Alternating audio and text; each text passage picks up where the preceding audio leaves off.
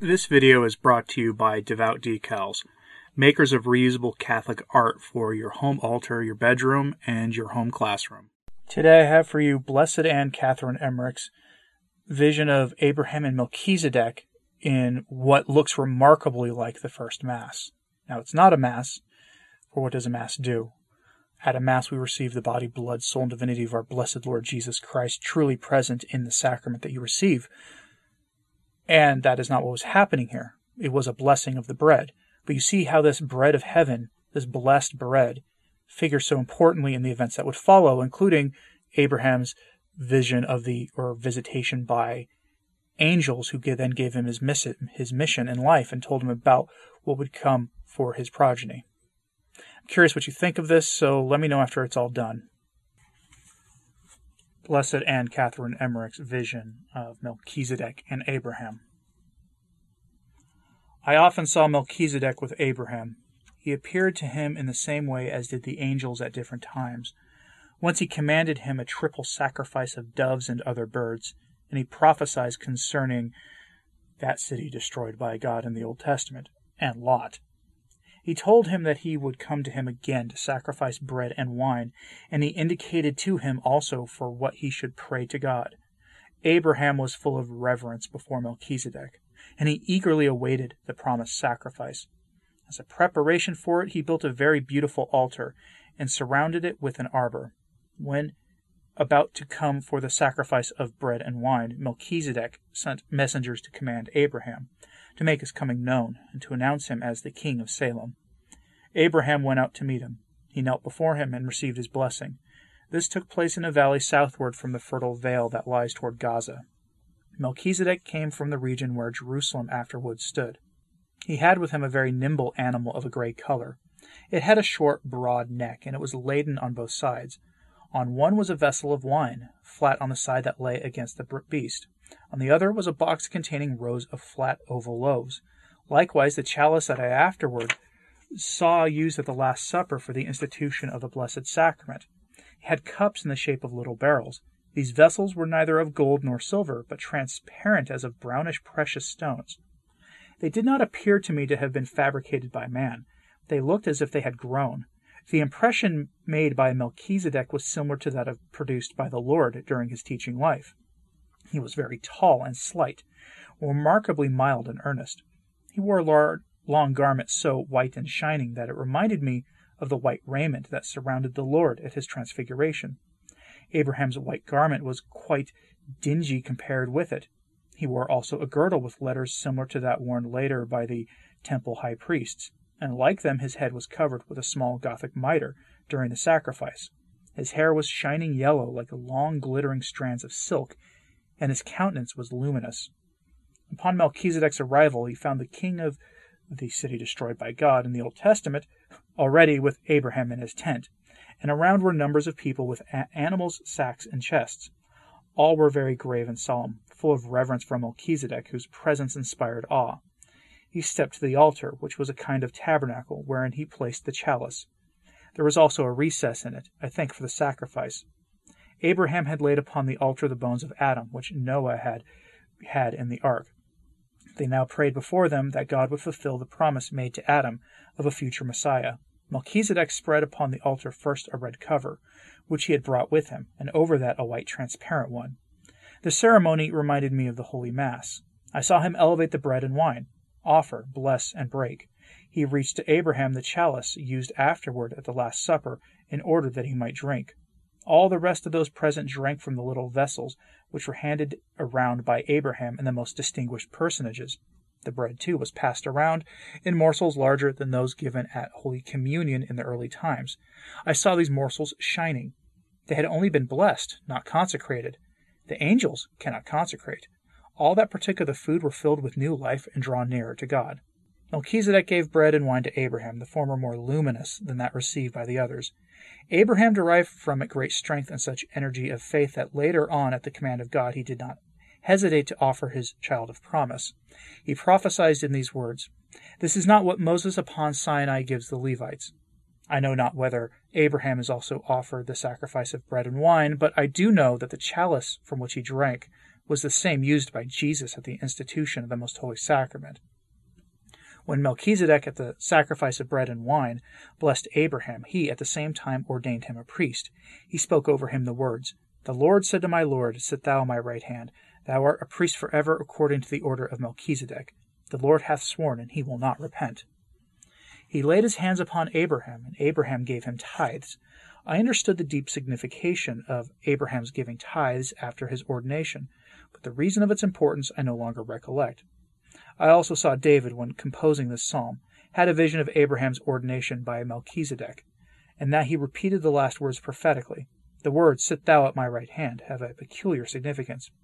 When the eternal generation of the Son from the Father was shown to me in vision, I saw the Son issuing from the right hand of the Father as a luminous form surrounded by a triangle, as the eye of God is depicted. In the upper corner I saw the Holy Ghost, but it is inexpressible.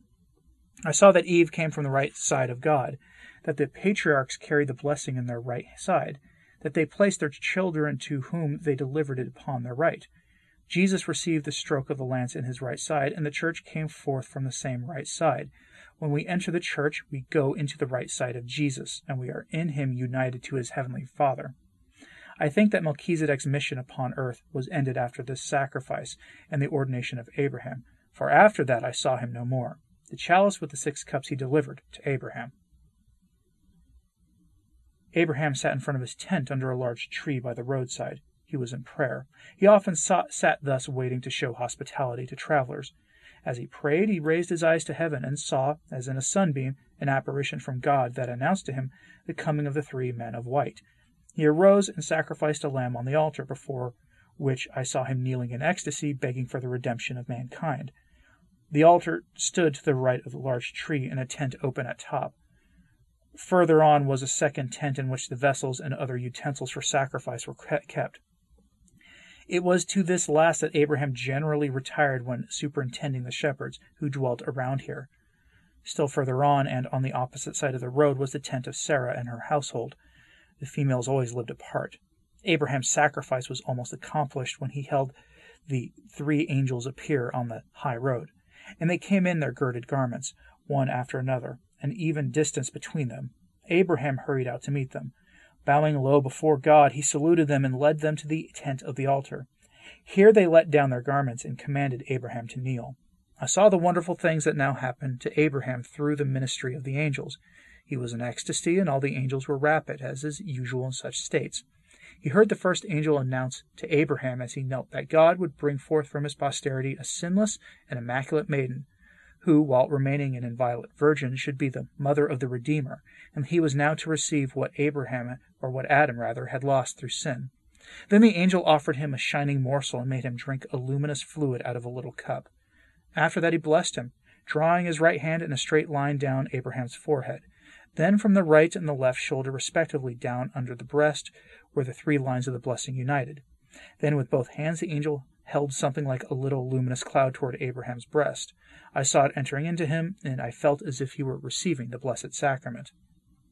The second angel told Abraham that he should before his death impart the mystery of this blessing to Sarah's firstborn, in the same way that he had himself received it.